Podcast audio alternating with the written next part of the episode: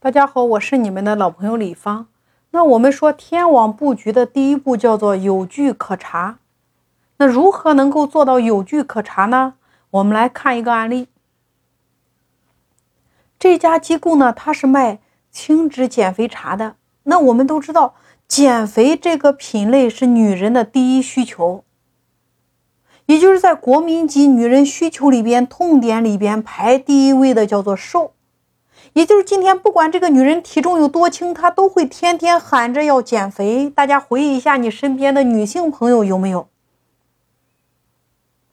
现在这个时代，再瘦的人都天天喊减肥，所以瘦是女人的第一诉求，这也是九五后、零零后他们的诉求。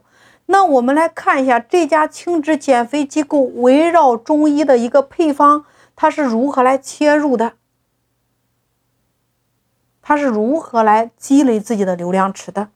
那这样的一个减肥茶，它的零售价是八百，它在线上有两个地方来布局，一个是淘宝西店，一个是它的微信朋友圈。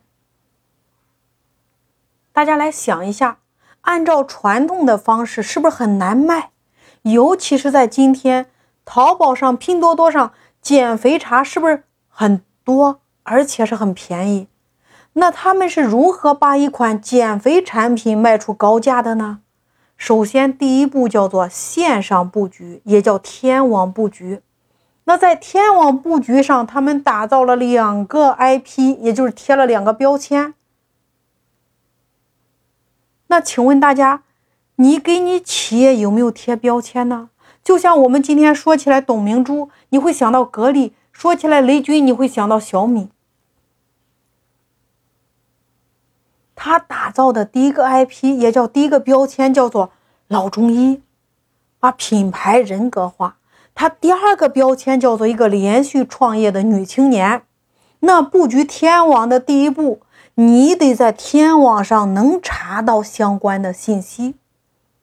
那你在线上查这个老中医，你怎么查这个老中医都很厉害，你怎么看这个老中医的背景，这个老中医看病的资历，这个老中医的客户见证，这个老中医的配方，还有这个老中医他的祖先，这个老中医是怎么来的来历，你都可以在天网上查得到。这是第一步，你在做天网布局的时候，你塑造的对外的信息，你得让粉丝有据可查。当然你的这个信息，首先你得保证它是真实的。天网的布局就是把过去真实的、没有名气的，或者说名气不大的，透过天网的布局，透过天网的传播，让它变得有名在线上。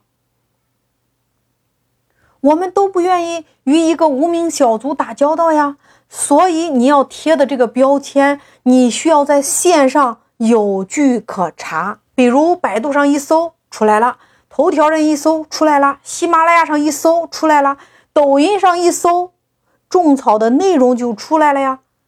这叫线上布局，叫做有据可查。